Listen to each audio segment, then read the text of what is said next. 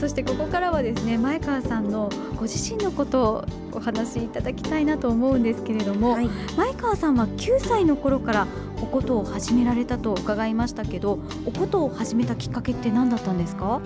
のことを始めたきっかけはですねあの宇都宮市立石井小学校というところに私は通っていたんですが、はい、その中にあのおこと部っていうあの部活動がありまして、えー、であのそれに入ったのがあの始めたきっかけなんですが部活がきっかけだったんですね？はい、そうです。はい。おことというとご家族にもおことをやられている方がいらっしゃってっていうようなイメージがあったんですが、はい、そういうわけではなかった？そうですね。あのうちの実家が中華料理店を営んでまして、はい、で両親ともども音楽には無縁なので、はい、じゃあその、ね、お父さんお母さんはびっくりっていった感じですか？そうですね。もうあの私がおことを始めたいって自分から言い出したので、はい、まあ、その時も母は「お母さんも見たことないのに 本当できるの?」みたいな感じでやっぱり驚いてましたね。本格的におことの道に進みたいって決めた瞬間はいつ頃だったんですか？あの本格的におことに進みたいっていう決めた瞬間っていうのは特になくて、はい、あの本当にただただ、まあ、おことが好きで、えー、まあ、おことの奥深さに惹かれて、まあ、続けてきました。でそれでまあ後ろを振り返ったらあ私はおことの道を進んでたんだなっていう感じだったのでおのずとあの道ができてたっていう感じなのでなるほど、はい、でもこうきっかけとなった人とかいると思うんですけど前川さんの師匠でいらっしゃる枠文子先生との出会いとかはいかがでしたか？そうですね。やっぱりあの枠先生との出会いは私にとっては大きくて、はい、一番最初は小学校の頃ですか？そうですね。あの小学校の部活動に教えに来てくださってたっていうのが、はい、あの出会いのきっかけでで、まあ、卒業後も、はい、まあ、部活動ですので、まあ、小学校卒業するとそのまま部活も終わってしまうので、はい、まあ、そのまま続けたいなってことで個人的に入門しました。あそうだったんですね、やっぱりあの学先生は本当おことの技術だけではなくてやっぱり継続することの大切さやそうですねそういった精神面ですとか、はい、いろんなことをおことを通してあの教えてくださったので学先生がいなければ私はあのおことの道には進んでないですしおことの魅力にも気づかなかったかなってで枠先生につきながら教えてもらってとい。うことですね、はい、でも高校は東京芸術大学に行かれたんですよね。そうですね。あの私の一つ上の先輩がやはり同じおこと部出身でい。まして、はい、でその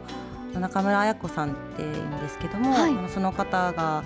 あの先に芸大の附属校に進まれて、えー、まあ、本当に憧れの先輩だったので、はい、私もこの学校に入りたいなって思いましてで本当にあの尊敬してたので、はい、その学校に進みました。先生はやっぱり応援してくれたんでしょうね。そうですね。もう本当にあのお忙しい先生なので、えー、あのその当時本当にお稽古できる時間がなくて、はい、で夜中先生のご自宅で明け方まで教えてくださいました。そうなんですね、はい、えそういう努力があって進むことができた、はい、あの本当に試験そのものがやはり、はい、あの5次試験まである5次、はい、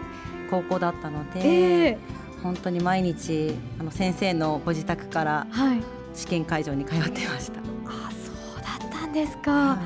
晴れて入学されて実際学校生活はいかがでしたか？そうですね。あの音楽のまあ専門学校だったので、まあ、周りもみんな学業と両立してましたし、はい、まあ、みんな好きで音楽をやっていたので、まあ、両立が大変だって思ったことはありませんですね。すごい、ねまあ、楽しく本当に、はい、ただまあ本当に学校には弱くの人や、はい、あまあ本当にいろんな分野の人がいたので、まあ、いい刺激をあの受けつつ、はい、まあ、私と同じく法学のおこと専攻の人も何人かいまして、はい、まあ、みんな本当に育った環境が違うので、はい、まあ、本当にいろんな話も聞けましたし、えー、まあ、いいライバルで本当に同世代で同じ志を持ってあの専門で勉強している仲間がいるっていうのは私にとって大きかったです。共にこう磨き上げていくような感じですよね、はい、通うのは東京に住んだわけではなくて地元から通われたわけですよね。そうですね。あの新幹線で宇都宮から、はい、毎日毎日通いました。大変じゃなかったですか？そうですね。あの多分両親が大変だったかと思います。はい朝早かったので、えー、ご両親のバックアップも相当あったわけですね。そうですね。本当に両親は陰ながら、まあ、音楽の専門的なところはわからないからっていう感じで応援してくれてましたね、はい、本当に皆さんに支えられてなんとか乗り越えることできましたね、えそうだったんですね。でその後というのはいろいろ演奏を行ったり活動を続けてこられたわけですよね。そうですね。はい。宇都宮に帰ってきて、はい、あの演奏活動をあの師匠とともに、また仲間とともにやってきました。はい。やっぱりその続けていくことってすごく難しかったりする部分もあると思うんですけれども